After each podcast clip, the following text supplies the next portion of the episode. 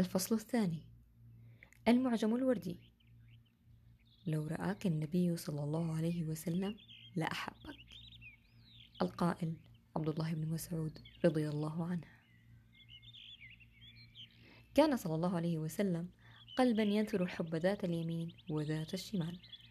فصنع منه الحب شذا خالدا لا يمكن نسيانه. حتى إن صحابته الذين كانوا قبل بعثته عربا عجنتهم الصحراء بمزاجها الشاحب وشموستها الغاضبة باتوا بعد أن تناول نفوسهم بمضضعه أرواحا تعشق الحب وتنشد له وتتموج مع ألحانه. لقد نفض عنهم اللون الأصفر الكالح فباتت أرواحهم وردية اللون. لقد وجدهم محمد صلى الله عليه وسلم رجالا يدفنون بناتهم لأنهن إناث ويعدون المرأة عارا ويقتل أحدهم أخاه لأجل سرة نقود فأعاد صياغتهم من جديد مستخدما إكسير الحب فخرجوا خلقا جديدا كأن لم يتباغضوا بالأمس. هذا عمر رضي الله عنه ذو النفس الشديدة في ذات الله يعبر ذات مساء أنه يتمنى لو أن لديه بيتا مليئا برجال مثل أبي عبيدة وهذا أبو ذر رضي الله عنه يضع خده على الأرض آمرا بلال رضي الله عنه أن يطأه بقدمه لأنه جرحه بكلمة لا تليق ببلال فينهضه بلال ويعانقه. وهذا سعد بن أبي وقاص رضي الله عنه يمشي بين يدي جنازة عبد الرحمن بن عوف رضي الله عنه خائر القوى منهك النفس يقول بصوت متشقق واجب له. لقد صارت أنفسهم تفهم شيئا اسمه الحب.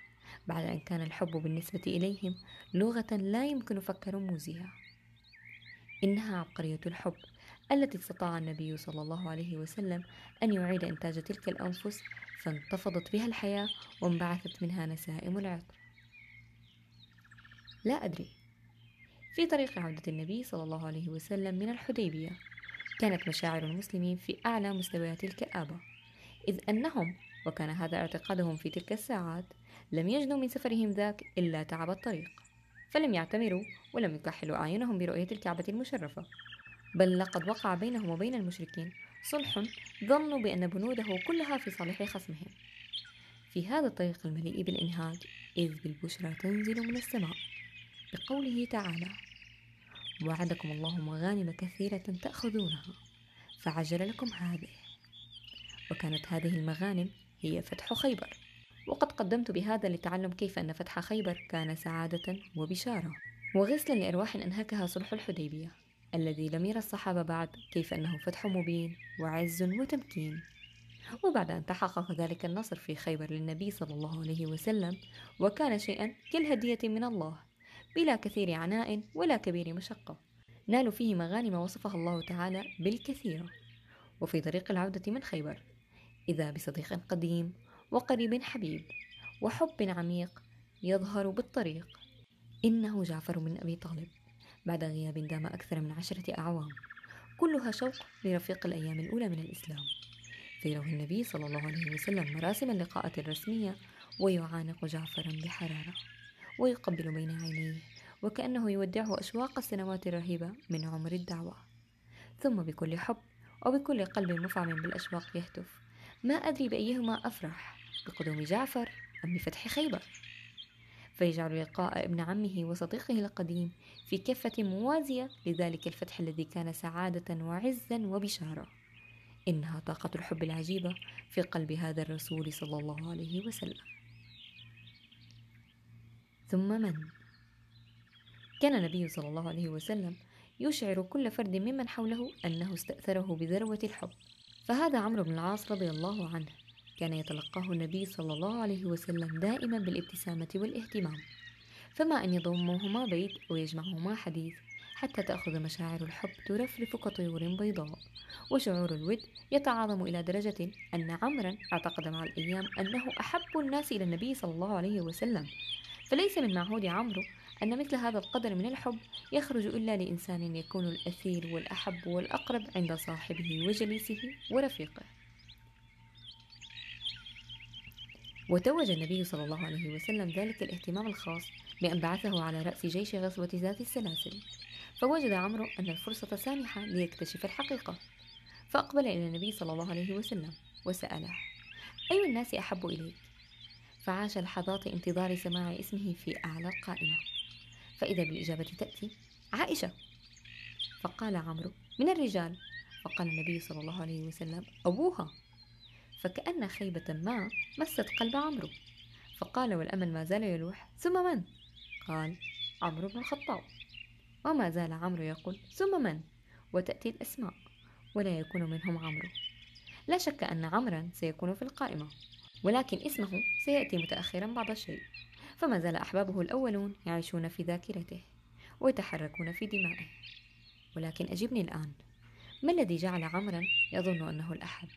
أليست عبقرية الحب التي استطاع النبي صلى الله عليه وسلم أن يسع بها كل من حوله؟ المعجم الوردي. كان للحب مفهوم خاص عند النبي صلى الله عليه وسلم. فالحب كما في معجمه الوردي رزق يرزقه العبد. فإذا خفق قلب لقلب فهذا لأن الله أراد لذلك القلب أن يخفق. قال متحدثا عن خديجة رضي الله عنها بعد موتها إني قد رزقت حبها. هكذا هو الحب. شيء يأتي من الله لا حيلة للقلب فيه. وكان يقسم بين نسائه فيعدل بينهن ولكن كان في قلبه حب واضح لعائشة. حب لا يخفى على أحد. إذا فخفقات القلب لإنسان ما وميل الروح إلى روح ما ليست مما يملكه الإنسان. لذلك فما كان للنبي صلى الله عليه وسلم أن يعاند هذه الإرادة الإلهية في قلبه بل كان يميل مع إرادة الملك سبحانه في غير ظلم أو قطيعة رحم. كان يتساءل صلى الله عليه وسلم في مرض موته في كل ليلة أين سأكون في الغد؟ متعجلا اليوم الذي يصبح وهو عند حبيبته عائشة. إنه الحب الأقوى من كل شيء الذي يغلب كل شيء ويتجاوز كل شيء. أحبك يمشي معاذ ذات يوم. يمشي كما يمشي الآلاف. لم يكن يعتقد أنه على موعد بعد لحظات مع أجمل كلمة يمكن لأذنيه سماعها في حياته كلها. فإذا بالنبي صلى الله عليه وسلم يقترب منه ويمسك بيده أي دفء يخطط النبي صلى الله عليه وسلم أن يغمر معاذا به؟ ثم يقول يا معاذ والله إني أحبك. يا معاذ يمكنك أن تتوقف الآن عن المسير وعن الكلام وعن كل شيء فالنبي صلى الله عليه وسلم يحبك. يا معاذ ما قيمة الحياة بعد هذه اللحظة الباذخة ما حجم الفرحة التي أحاطت بك من جميع الجهات؟ ما هيئة الألوان التي انتثرت أمامك الآن؟ النبي صلى الله عليه وسلم يحبك. أتعلم لماذا كان علي بن أبي طالب رضي الله عنه يحب أن يكنيه الناس بأبي تراب؟ اسمع القصة. جاء رسول الله صلى الله عليه وسلم بيت فاطمة فلم يجد عليا في البيت. فقال أين ابن عمك؟ فقالت كان بيني وبينه شيء. فغاضبني فخرج فلم يقل عندي. فقال رسول الله صلى الله عليه وسلم لإنسان انظر أين هو. فجاء فقال يا رسول الله هو في المسجد راقد. فجاءه رسول الله صلى الله عليه وسلم وهو مضطجع قد سقط رداؤه عن شقه فأصابه تراب. فجعل رسول الله صلى الله عليه وسلم يمسحه عنه ويقول قم أبا التراب قم أبا التراب. تأمل. الرجل الذي اختاره الله ليكون رسوله إلى الثقلين وينزل عليه آخر شرائعه يمسح التراب عن أحد صحابته؟ ويقول متحببا متوددا قم أبا تراب. فكانت هذه الكنية الدافئة أحب ما يمكن لعلي رضي الله عنه أن يسمعه أو ينادى به. هناك أمور لا يتصور تعددها منها الحب. فالحب فيض لا يتصور أن يكون متعدد الأقدار ولكن حب النبي صلى الله عليه وسلم يتعاظم مرة ويتعدد مرة. فقد بعثه الله بالحب كما بعثه بالرحمة. قال عليه الصلاة والسلام لأحد أصحابه يا أبا يزيد إني أحبك حبين لقرابتك ولحب عمي لك. أتاه رجل يعلن عن حبه لأحد المسلمين فلم يكتفي النبي صلى الله عليه وسلم بالتربية على تلك المشاعر بل أمره قم فأعلمه. الحب ثقافة يجب أن تنتشر ولغة يجب أن تدرس وأحاسيس يجب أن تبث في الحياة. ويعبر عليه الصلاة والسلام عن حبه لزيد بن حارثة بطريقة ملأها بالحنان والرحمة. فقال له ذات يوم يا زيد أنت مولاي ومني وإلي وأحب القوم إلي. وكأن بزيد يمر بعينيه على أولئك القوم ليتخيل القمة التي وضعه عليها الرجل النبيل صلى الله عليه وسلم لما قال له وأحب القوم. وكما كان يصوغ الحب كلمات وقبلات فقد صاغه بطريقة نادرة تجهش لها الحياة فهذا سعد بن معاذ كان يمرض من جراحة أصابته وقد أوشك على أن يبرأ. وقد باتت أجواء المدينة مرتبكة انتظارا لشفاء ذلك السيد العظيم. وفجأة وبلا مقدمات إذا بجبريل عليه السلام ينزل فيلاقي النبي صلى الله عليه وسلم ويسأله من هذا العبد الصالح الذي مات؟ فتحت له أبواب السماء وتحرك له العرش وذهل النبي صلى الله عليه وسلم وتذكر سعدا فهرع إلى خيمته فإذا جرحه قد انفجر ودماؤه تثعب فاعتنقه والدماء تتدفق على وجهه الشريف ولحيته ومعاني الحزن العميق يقرأها الكبار والصغار على ملامح الرجل النبيل. فدخل أبو بكر الصديق رضي الله عنه في تلك اللحظة الرهيبة ورأى ما رأى. فقال وانكسر ظهراه على سالم. ثم دخل على أثره عمر رضي الله عنه ورأى ما رأى. فقال بحنين تتكسر له الصخور. إنا لله وإنا إليه راجعون. تقول عائشة رضي الله عنها ما كان أحد أشد فقدا على المسلمين بعد النبي صلى الله عليه وسلم وصاحبيه من سعد بن معاذ هذا هو النبي صلى الله عليه وسلم. وهذا هو الحب الذي زرعه وسقاه في قلوب أصحابه. وهذا هو سعد الذي ارتجت له المدينة واهتز له قبل ذلك عرش الرحمن. الحياة كالحة. إذا لم نعالجها بشيء من الحب ستصيبنا بداء الهشيم. فنتفتت دون أن نشعر قم فأعلمه. حتى تغدو كلمة الحب هي السحابة التي تظلل المدينة النبوية.